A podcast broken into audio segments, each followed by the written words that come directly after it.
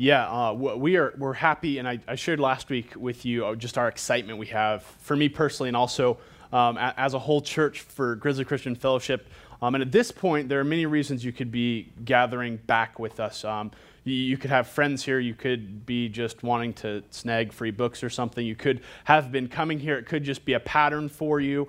Um, you could think it's good for you to come here. Um, but ultimately, we want you to come here because the gospel is compelling. Um, we want this to be a place where the gospel is at the center of the songs we sing, the word we preach, and the prayers we pray, and the relationships we make. We want the gospel to be the main force behind Grizzly Christian Fellowship, and that's what we're sticking to, and that's what we're emphasizing. Um, and, and, that's why I'm so happy to go through the book of Ephesians tonight. We're diving headlong um, into the gospel. Um, and so much so that, that all week I was just excited for and anxious for, for the passage we're getting into tonight because it's just so dense with the gospel. Um, and last week we looked at Paul's introduction.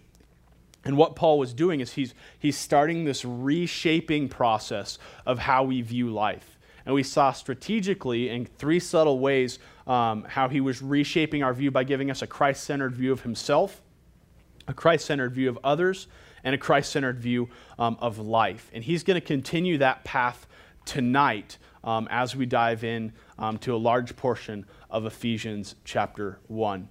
Um, and we had our, our, GCF booth set up at the Welcome Feast a couple weeks ago, where all the, uh, the, the people were out there, and the university gives you your one free hot dog in addition to your thousands of dollars of tuition money. Um, but if you're really nice, you can get two out of them. So um, it's kind of breaks even. Uh, but we were standing there, and, and uh, I graduated three years ago now. And one of the girls who I graduated with um, was there. I haven't, haven't, seen since graduation. She came up and she started talking to me. Um, and she's from, uh, I think she works for AAA in Helena now or something as a PR rep. And so she was back doing some stuff with the university. And as she was talking to me, um, we were just kind of sharing about our lives. Um, and ultimately, she, she was talking about what she'd seen on Facebook and, and that um, my wife and I had our first son, and that um, she, she, sees me talking about work a lot on Facebook and just how much I love it and how good um, my life is going. And she, she was really almost dumbfounded um, and really just like encouraging of like, man, your life, I'm, I'm so happy for you that your life is enjoyable as you see it to be right now. Um, and as I stood there and as she was talking to me about this, I really didn't know what to say except I said the phrase, you know, I, am just, I'm blessed. I'm, I'm, blessed by the things um, that are in my life. But after I said that, I was kind of convicted um, by what I said because our culture has such weird definitions of the word blessed, and it swings from one pendulum um, to the other pendulum. But I was nervous that, that why, by saying I'm blessed, what she heard, and I'm not sure if she's a Christian or not a Christian, I, I don't think she is a Christian. Um, what, what I was worried she heard was that, well, I'm a Christian and, and, I'm a pastor and I work for a church and God gives nice things um, and good life to those um, who follow Him. And I was worried that that's what she thought. Well, I'm blessed and you're not because of who I am and what I have done. And is that really, as, as we look at the language we use as a church, is that the language we want to use when we're talking about blessing? When we're talking about being blessed? Um, and is it some genie in a bottle gift that we get that it's like we're blessed because we get things? We're blessed because we come to possess things. What does it mean to be blessed? And I was just thinking about how we use the term blessing. A lot of times it's in terms of material things. I've been blessed with a house. I've been blessed with, with a wife. I've been blessed with a financially stable job. Things that, that we have that, that are tangible, excuse me, tangible that we can look at. And other times it's in a physical way, right? Sports gets this right. After every uh, post game interview by some star athlete, it's always like, well, I just used uh, the, the God given ability that God's blessed me with to do this. And it's a physical thing. Um, and I looked up today uh, on Instagram, Facebook, and Twitter, I, I, just put in the hashtag blessed and saw what people are talking about. Um, and, and the number one thing I saw on the time I was on there is that people, they'd say, thankful for another day, or thankful I woke up today, hashtag blessed. Um, so the next one were people thank you for their Kanye West tickets. Um, the one after that were people toting their new shoes. Lots of girls taking selfies of themselves saying blessed, which was weird. Um, but subtle, right? Not arrogant at all or self obsessed. Um, people bragging about their spouses, their, their girlfriends, or their boyfriends, and how lucky they are to have um, them. Sarah was tweeting up a storm this morning about it. Um, and, and, and, one dude really, really, really excited about fried chicken. Um, and that was kind of the one that stood out there. And not like a little excited, like graphically in detail excited about his fried chicken, hashtag blessed. Um, and, and, so it, it, was so much so that, and, and we use this word a lot.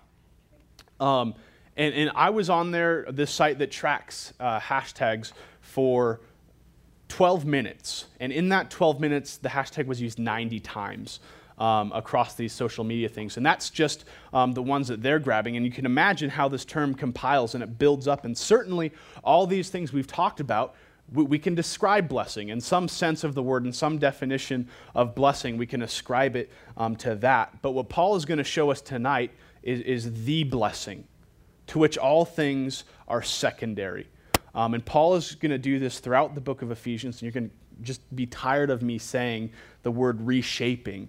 Um, but Paul is going to take things that we're familiar with, take things that we know, and he's going to frame them in light of who God is. Because when we get God right, we see ourselves right, we see mission right, we see worship right. Um, so I just want to pray before we get um, going tonight because, uh, because we need God to work um, through this broken vessel with a music stand. Um, so let's pray. God, uh, we, are, we are grateful for you. Um, Lord, as, we, as we're looking at these first three chapters specifically um, of Ephesians, we're grateful for, for men like Paul um, who were so saturated, captivated, and emotionally tied to the gospel that it just f- flowed out of them.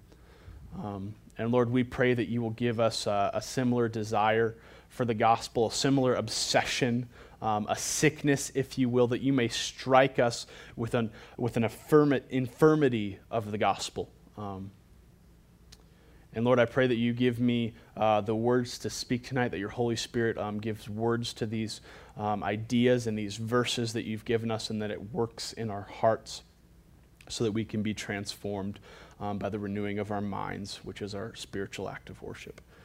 And so we love you, Lord. We give you this time. You know, we pray this in your name. Amen. So not, tonight we're going to go through Ephesians chapter 1, um, verses 3, 3 through 12 uh, the, the passage which Jesselyn just read for us. And we're going to see four attributes of blessing, four things that Paul is emphasizing about blessing. And number one um, is God, the source of blessing. God is the source of blessing. And we see this in verses 3 through the first part of 4. Blessed be the God and Father of our Lord Jesus Christ, who has blessed us in Christ with every spiritual blessing in the heavenly places even that word can also be um, in so that um, as he chose us in him before the foundations of the world, that we should be holy and blameless before him. Now, I kind of had my, my first time reading through this, I had an idea where I wanted to go and kind of what I wanted to say about blessing. But that first phrase that Paul used um, kind of stumped me. I couldn't get past it because here I'm talking about all these blessings that God's going to give us that we're going to talk about. And right off the bat, Paul says, Blessed be God the Father. And I really couldn't get past that because we see Paul saying, Blessed be the Father, God the Father, and then we also say, Who has blessed us. And so we see the word blessed used twice, but they're in two completely different ways. Because certainly the blessing that God gives us isn't the blessing that God needs. And as Paul's going to talk about, we're blessed in that we receive redemption. God doesn't need redemption. Paul's not saying, God, be redeemed. God doesn't need to be forgiven. God doesn't need, need to be blessed with mercy. He embodies those things. God doesn't need to be blessed by Paul. So, what is, what is Paul saying here? He's God. Remember this? Well, what are we giving to God in that we're saying, hey, blessed be God? And me, I've been around the church forever. And I remember how many of you guys know the song, Blessed be the name of the Lord, blessed be his glorious name. And it took me how many years of singing that for me today to sit down and be like, what am I saying? What, what is it about? How, what does it mean when we're saying, Blessed be the God and Father of our Lord Jesus Christ? And so, so I went and looked at the text, and actually, there's the word blessing here is two different words that he uses in this text.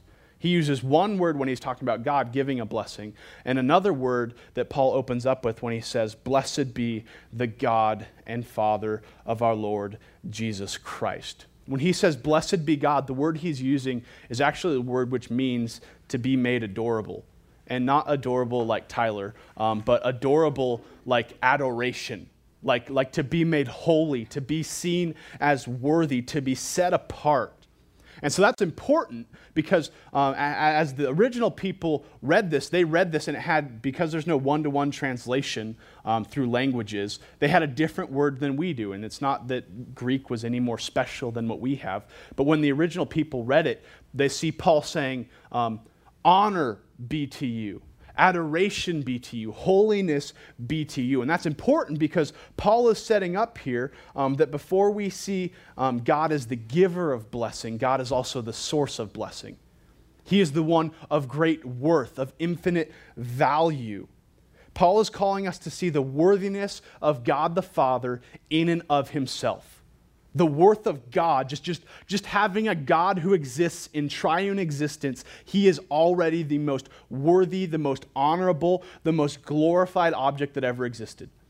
You see, God didn't even, if, if God never intervened into human history, he would still be worthy of all the praise and all the glory and all the honor in the world. God is innately worthy. He demands adoration because of who he is because he is God the creator, God the sustainer, um, and all these things are secondary um, to God being the object of greatest worth. And see, the ultimate root of sin is a failure to see God as worthy. The ultimate root of sin is not an issue of unbelief, it's an issue of worship. And we see that in James, right? The demons believe there is a God. Belief isn't the issue, seeing God as an object of worth is the issue. And so many times we as Christians say we can believe in God, but we see minimal worth in God. And then there's little worship. And there's not much that separates you from someone who doesn't believe in God if you don't see God as an object of ultimate worth. And I was thinking about this, and I said it's kind of weird to just see this, this entity that in and of himself is worthy. When it, when it comes to Scripture, how do we understand this? How do we see that? But I realized um, as I was reflecting um, over kind of what I'd seen in the last few weeks, I realized that, that we get this idea. And I was thinking back to the unfortunate pleasure I had of watching the MTV Music Awards this year, um, Miley Cyrus and all. Um, and, and, in it, they gave Justin Timberlake like the award of epic awesomeness for all time. Um, and, and what he, he ba- basically was like a six hour dance event for Justin Timberlake. That like every they brought NSYNC back and like people are dancing around and all this stuff, um, and it never ended. Um, but but I was amazed and I was mesmerized at this. I'm not a big pop music guy. I think Justin Timberlake has some catchy things. That suit and tie song was stuck in my head forever when it came out. Um, but ultimately, you know, Justin Timberlake is uh, he, he, was a Mouseketeer. Okay, there's a level, there's like a ceiling for that. Um, but as you watch this, I was mesmerized. But I was mesmerized because of the, the worth that these people in this stadium were giving to him. He was dancing and he was singing and he was doing his bringing sexy back thing, and it was entertaining in a way. But what was really mind blowing is that this whole stadium of I don't know how many tens of thousands of people were mesmerized at this single man who, amidst all these people, was one six foot, 180 perfectly sculpted being. Um, but it was this one person. And they didn't know him. They'd probably never talked to him. They'd probably never seen him outside of a television screen prior to this. And yet, this whole arena was captivated by Justin Timberlake, not only because of who he was in that arena, but because of what he had done outside of that arena. And I noticed something where, as he's kind of walking this labyrinth of stage, that wherever he goes, there's this sea of hands reaching up to him. And even though you may never see this man, you may never know this man, the closer he got to people, the more ecstatic these people got. The more, the more they were wanting to reach out to him, the more they were wanting to encounter who he was. You see, people saw a worth in Justin Timberlake even at a distance. And that innate worth transferred into a desire to know him even more, to, to, to touch him, to get a high five from him. Um, and really, to put this into perspective, we see that value. And Justin Timberlake offered people a hand, but the God of the universe offered people his son. You see, the God of the universe initiated. Justin Timberlake doesn't care about you. But we see a completely different attitude that God is giving here. You see, God is the blessed blesser. God is the one who, in and of himself, is of ultimate worth, but because his worth is rooted in his love, he gives us blessing out of the storehouses of abundance in himself. God is not stingy. God is not isolated. God exists in perfect, triune, eternal existence, sufficient in his love, so much so that he gives it away.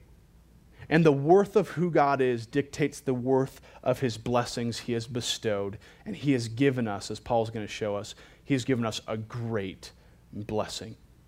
So I just want to read that again, verses 3 through 4. Blessed be God and Father of our Lord Jesus Christ, who has blessed us in Christ with every spiritual blessing in the heavenly places, even as he chose us in him before the foundations of the world, that we should be holy and blameless before Him.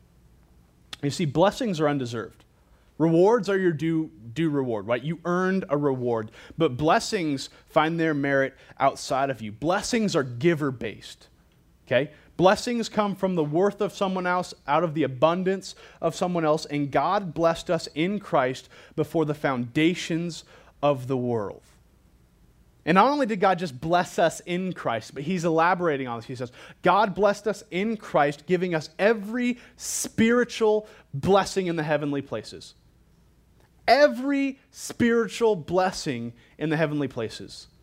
Okay, every, everyone knows about heaven. Everyone knows that heaven's going to be better than earth. If you can possess all of the blessings of heaven, people would pay infinite amount, amounts of money for that. But God has given us that the blessings that your wildest dreams cannot understand. God has given us those blessings in Christ. Every blessing in the heavenly places is ours in Christ. Why? Because before the foundations of the world, He chose us that we should be holy and blameless before Him. That we should be holy and blameless before God. You see, this answers a kind of a great question as, as people inside the church and people outside the church look at the story of Christianity. And that answer is, was did God mean for the fall to happen? When sin entered the world, was that something that God had this perfect vision for humanity and it was going to be Him in the garden with Adam and Eve forever and ever? And, and Satan weaseled his way in and just foiled God's plan. Just a thorn in God's side. What was the fall part of God's plan? Well, if we look at Ephesians chapter 1, it would appear that it was. Because Paul just says, before the foundations of the world, God reached out to a people who were not acknowledging his worth. And through Christ, he made the blameworthy blameless, and he made the profaned holy. You see, if we were if we were not worthy of blame, if we were perfectly holy, God wouldn't need to make us anything. We already are. But before the foundations of the world, God planned for Jesus to come so that we can encounter a transformation. You see, everything that's recorded in Scripture, everything that's not recorded in Scripture, everything that's going to be recorded in eternity future is all part of God's glorious plan. God is the source of blessing. And number two, Christ is the way of blessing. Christ is the way of blessing verses 4 through 6. In love, he predestined us for adoption as sons through Jesus Christ, according to the purpose of his will, to the praise of his glorious grace, which he has blessed us in the beloved. So we know now that, that God has blessed us in Christ, right? We just read that. We understand. We're, we're in college. We see when it says he has blessed us in Christ Jesus, we understand that he has blessed us in Christ Jesus. But how has God blessed us in Christ Jesus? Why is that such a beautiful gift to us? Why is that something that Paul chooses to lead his letter and his prayer with? Why is this of utmost importance to who Paul is? In what way are we blessed? We are blessed that in love, God predestined us for adoptions as sons to Christ Jesus, according to the purpose of his will, to the praise of his glorious grace, in which he has blessed us in the beloved, which is Christ. How are we blessed? How are you blessed as a Christian? What difference does Jesus make in your life? He allows you to be adopted as sons of the Father. Jesus Christ is a blessing that enables us to come and have relationship with a father who we rejected relationship with. You see, that's a great blessing. And the story of Hosea um, is a pretty fascinating story. I'm not sure how many of you guys are familiar with the book of Hosea, but the guy drew the short straw in Scripture, right? Like, after you read the story of Hosea, you're wishing to be Jonah eaten by a fish. Um, because what happened is there's this guy named Hosea um, and at this point in Israel, Israel is at its, its lowest point, okay? Um, it's split into two kingdoms. There's the northern kingdom and the southern kingdom, and neither of them are following God at this time. They're sacrificing um, to other idols, and they're refusing to say what Paul just said. They're not saying, Blessed be God the Father, glory to God, adoration be to God. Um, and so God goes, um, and, and the very first thing says, The word of the Lord came to Hosea. We know nothing about Hosea. But now we see the word of the Lord coming to Hosea. And, and, no joke, this is a real live verse from your Bible. Hosea, go and marry a whore and make children of whoredom. Okay? That's in the Bible. That is the verse in the Bible. Here it is. And not only that, he says, uh, um, Go take for yourself a wife of whoredom and have children of whoredom, for the land commits great whoredom by forsaking the Lord. That's Hosea 2, uh, or 1, verse 2. And this isn't a shock and awe thing that God's like, oh, God says whore, that means he's relevant. Um, this is something where, where this is the atrocity of our sin. This is the atrocity of having an object of ultimate worth, but refusing to treasure him as so. And so God chooses Hosea, and he says, Hosea, you're going to you're going to be my living illustration of my relationship with the people of Israel. And so Hosea goes and finds Gomer, um, and, and they, who's his whore, apparently, uh, and, and, finds Gomer, and they conceive and they bear a son. And God, um, God has the ability to name people's sons that we just don't. I have some friends who just had a son. They named him Henry. I don't have the right to go and name him something else, but God does. And so God comes down in this situation. He says, Hey, Hosea and Gomer, your son's name is God sows judgment. And they're like, Well, that's, that's cool, right? That's unique. Okay? And so they have this son, and it's, it's God sows judgment. Um, and then Gomer has another child, and it's a daughter.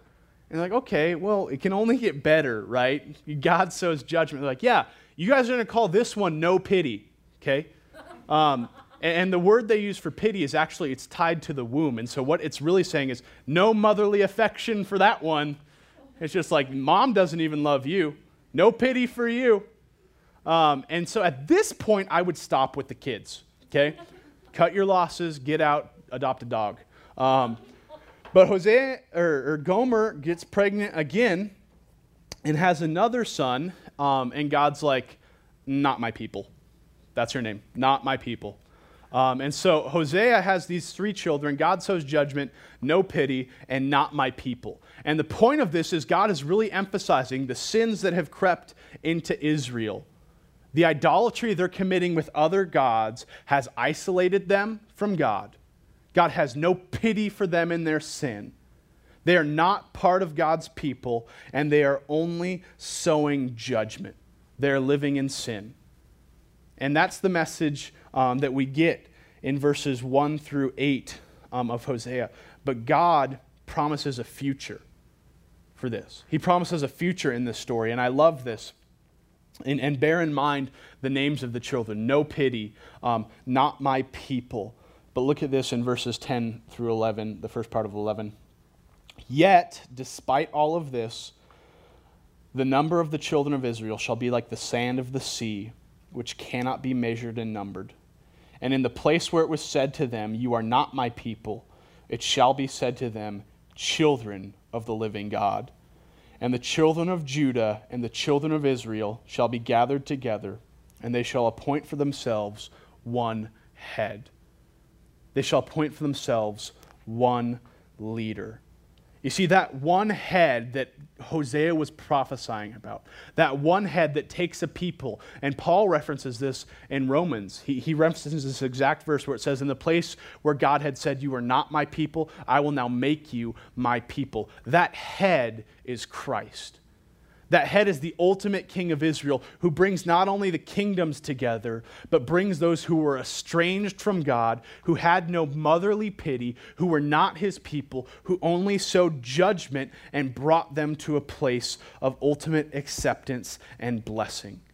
You see, the greatest act of blessing we have received is that God, in his ultimate love, chose us to be like him through Christ.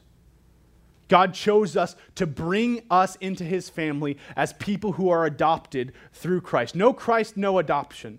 No Christ, no love. No Christ, no pity. No Christ, no people. But God, before the foundations of the world, knew that people were going astray and gave the remedy in Christ. It wasn't an accident.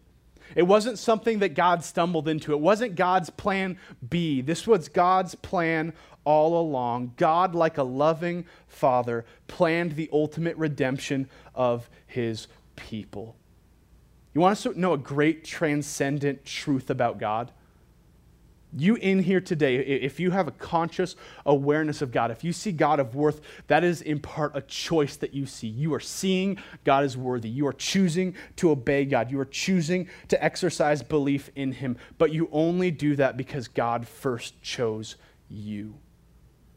You see, what a love. You see, in adoption, you don't get little kids coming and asking to be adopted to you. They don't sneak out of the orphanage, come and knock on your door and say, you know what, hey, can I be your child? It doesn't work that way. What happens is you go and you select a child. God selected us. And I love Romans 5, verse 8, where it says this But God shows his love for us how does God show his love for us? In what way is God's love? We all know God is love. But how does God climax his love for us? But God showed his love for us in that while we were still sinners, Christ died for us. While we were not a people, Christ made us a people. While we had no motherly affection, Christ brought us into the Father's affection. That is a great love. That is the basis for love. You see, I love my wife Sarah, but if that's just based on my, my, my, my physical attraction to her, her ability to cook delicious meals and take care of my son, you know, there are going to be times where she misses a meal. There are going to be times where um, she, she's, well, I don't want to like make fun of her, but she's probably going to make a mistake with my son. I'm probably not going to feel this ultimate affection towards her on a physical sense. But that's where God set the basis of a choosing love. Because I'm choosing to love my wife. And that is a greater love than anything else. You know why love is in shambles today? You know why divorces are so rampant? Because people don't choose to love, people fall in love. But love is a choice. And God modeled that through Christ.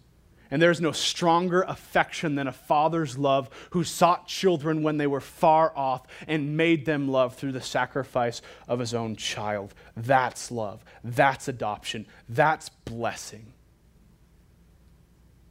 Man, how great is that? And the result of this love is consuming. This is the third point. Redemption is the life of blessing. God is the source of blessing. Christ is the way of blessing. Redemption is the life of blessing. Verses 7 through 10.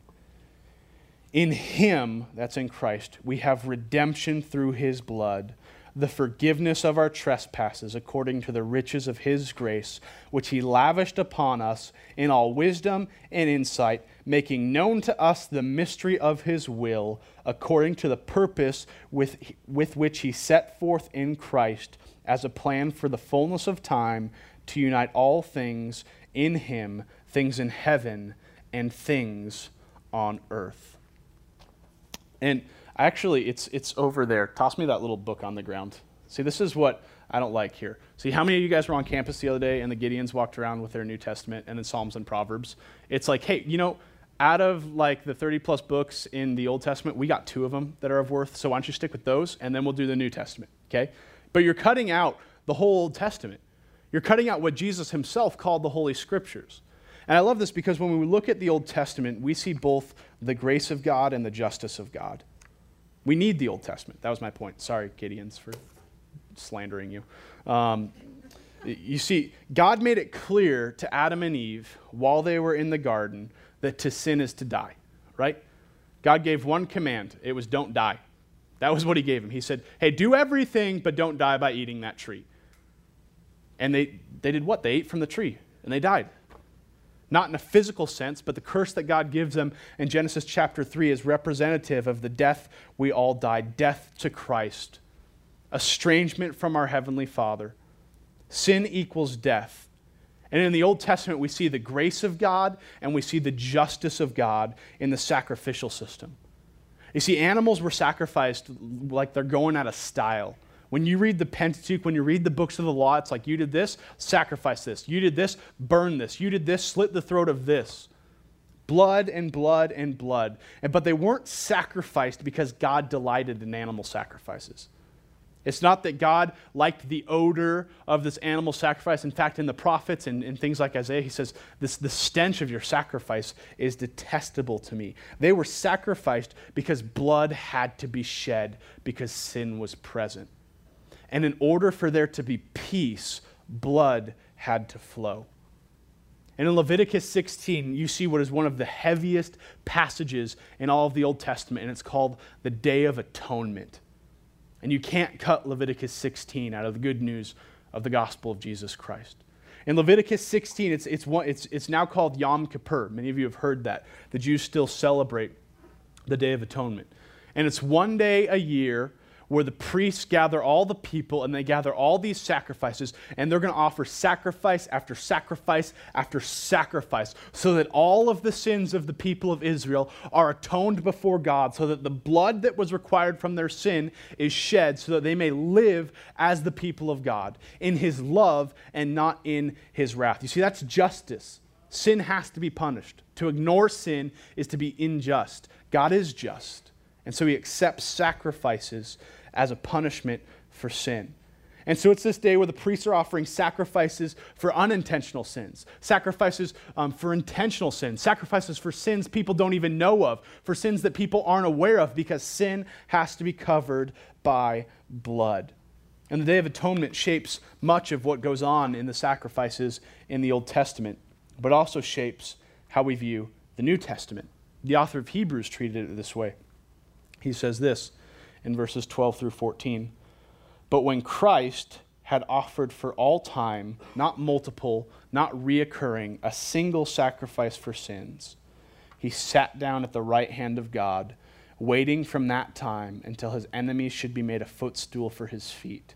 For by a single offering, he has perfected for all time those who are being sanctified. You see, Christ is the greater sacrifice. Christ is the sacrifice that the Day of Atonement waited for. Christ is the true atoning lamb that covers the sins of the world. That's what John proclaimed, right? He said, Behold the Christ who takes away the sins of the world. That's ultimate atonement. That's not yearly atonement. That's not monthly atonement. That's permanent, single, infinite atonement. Christ is the greater sacrifice. And that's why I'm so crushed by this verse, verse 7 of chapter 1. In him, just look at the pronouns. In him we have redemption. Through his blood, the forgiveness of our trespasses, according to the riches of his grace. You see, we brought the trespasses, Jesus brought the blood. Hallelujah. What an injustice. That his riches and his grace and his mercy and his blood covered our iniquity and our trespasses and our sins against him. You see, this is redemption. Redemption isn't a spiritual term. Redemption is a monetary term. To redeem something is a transfer of value for the payment of something owed. You redeem coupons, they owe you something. They owe you a discount. You redeem bank loans. You redeem all these things. The beauty of redemption is not only that Christ has canceled our sins, but he has redeemed us from our sins. The beauty of redemption is not only do we live life at, at ground zero, but He's given us a positive charge that we live the rest of our lives out of that overflow. I want to read this again, verses 7 through 10. In Him we have redemption through His blood, the forgiveness of our trespasses according to the riches of His grace, which He lavished upon us in all wisdom and insight, making known to us the mystery of His will according to his purpose, which he set forth in Christ, as a plan for the fullness of time to unite all things in him, in things in heaven and things on earth. See, and I want you guys to get this because so many times, and we talked about this a little bit last week, but we wait to see what the will of God is. You know, what's, what's the will of God? If only we could see. It's like the philosophical question. It's like, what is the will of God? What is the will of God? Well, he just told us. We just read what the will of God is. What is the will of God? To unite all things in heaven, to unite all things in Christ, excuse me, things in heaven and things on earth. And the word that Paul uses for unite isn't just like to bring together. It's, it's not just to combine, it's not just to, to bring into one accord. The word he uses has the tone of sum like a math equation. The sum of all things is to find their sum in Christ, meaning the addition of things past and the addition of things future are done so that they find their fullness in Christ. Christ is the answer to our existence. Christ is the blessing of our existence. He is the reward of our existence. The will of God, which was set forth in Christ, is for the fullness of time and that reward is that the sum of all things will be in Christ, both in heaven and on earth. And you see, you say, well, that's the will of God. I'm waiting for my will. The will of God isn't separate from you, the will of God consumes you. The will that God put forth in Christ is the will of God's church. Right? Paul talks about that to reconcile. We've keep given ourselves over to the ministry of reconciliation, to bringing things back to Christ. And Paul is once again fighting that individualism we discussed last week. So many times we compartmentalize and individualize blessings. This is my blessing. This is my, we'll use the term reward. This is what I'm due. This is what I've earned. We see blessings for individuals and also for the sake of individuals. But the beauty of this passage is that in 12 verses, Paul used 11 plural pronouns. That means that Paul used 11 times words like us, we, our. See, what, what Paul is saying is that these blessings, this blessing in Christ, this, this adoption, this love, this seeing of God's will, this joy of redemption, this free bond setting beauty isn't for the pastor, it isn't for the missionary, it isn't for the super Christian, it is for those who have been granted adoption through Christ's blood. This blessing is available to each and every Christian. Wherever you are in your walk with Christ, you have been given an overwhelming amount of infinite blessing in all the heavenly places in Christ. And the good news is, it just gets better. It just gets better.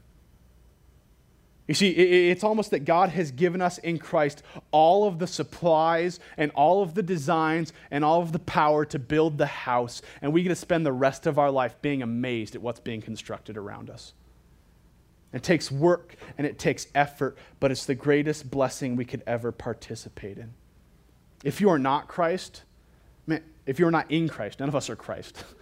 if you're not Christ, you could stay here.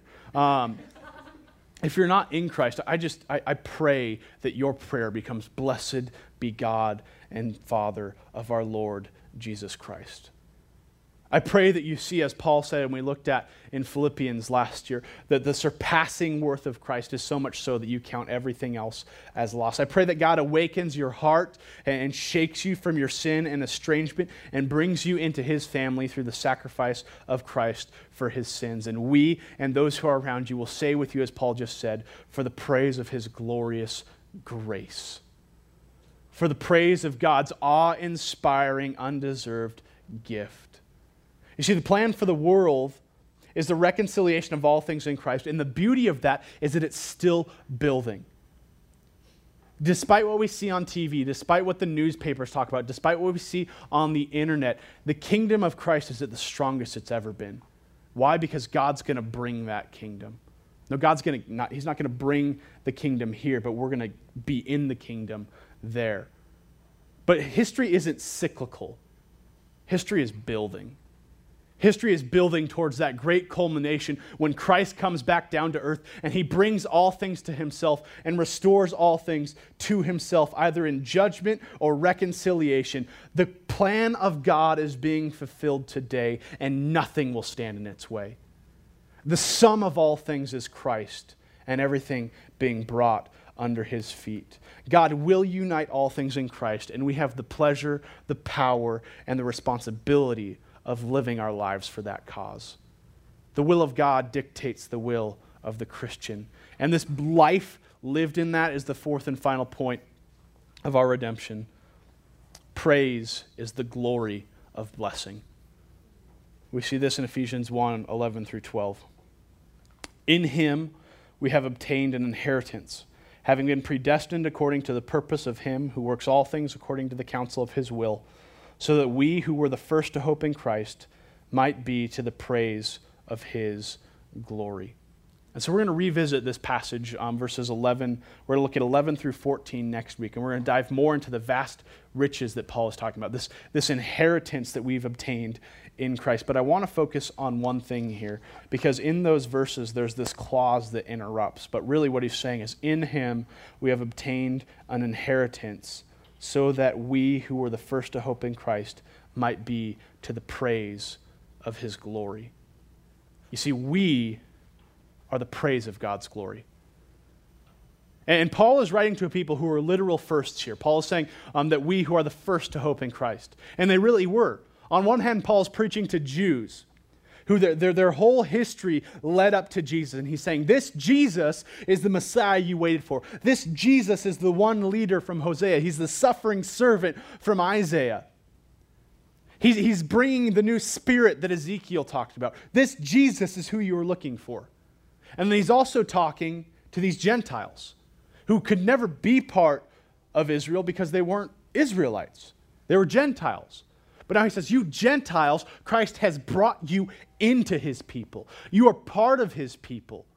Being in me is now the identifying factor of your life. So he's writing to people who, when he says the first to hope in Christ, these people were literally some of the first people to hope in Christ. But we see in James 1:18 that God also chose to bring up his church as first fruits. We are first in Christ. Because God, before the foundations of the world, desired for us to be here in this place, worshiping this God.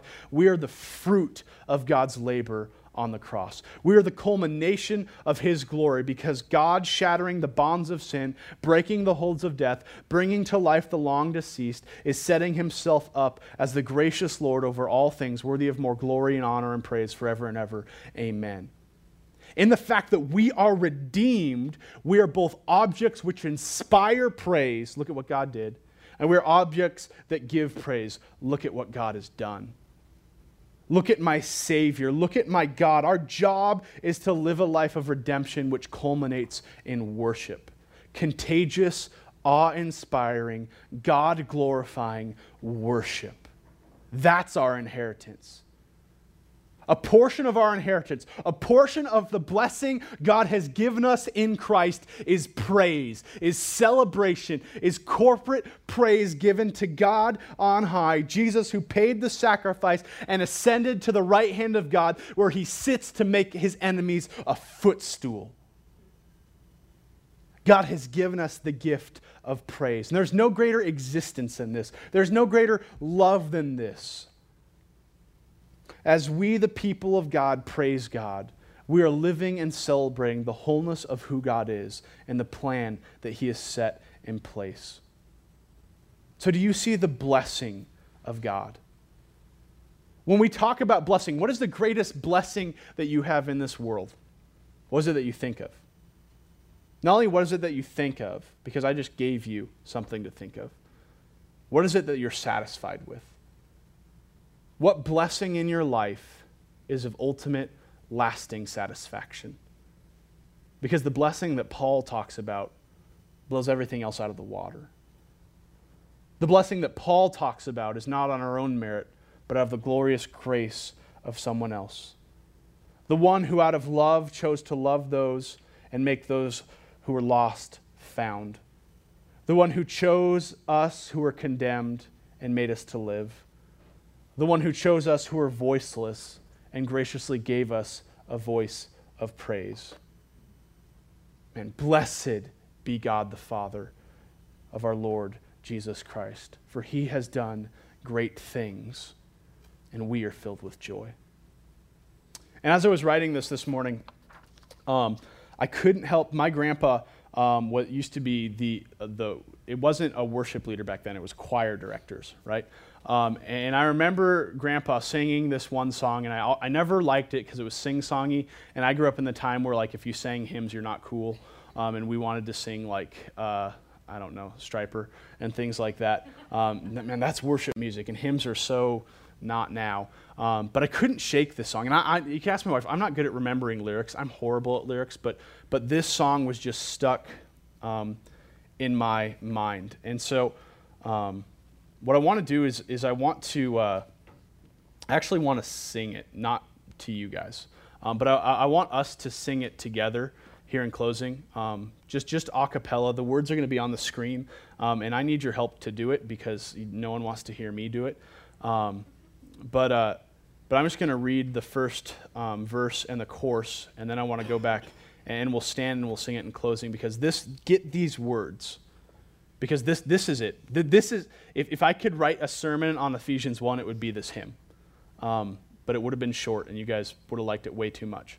Um, and so, so this is it. It says, It's called To God Be the Glory. To God be the glory, great things he hath done. So loved he the world that he gave us his Son, who yielded his life an atonement for sin, and opened the life gate that all may go in. Praise the Lord, praise the Lord, let the earth hear his voice. Praise the Lord, praise the Lord, let the people rejoice. O come to the Father through Jesus the Son and give him the glory, great things he hath done.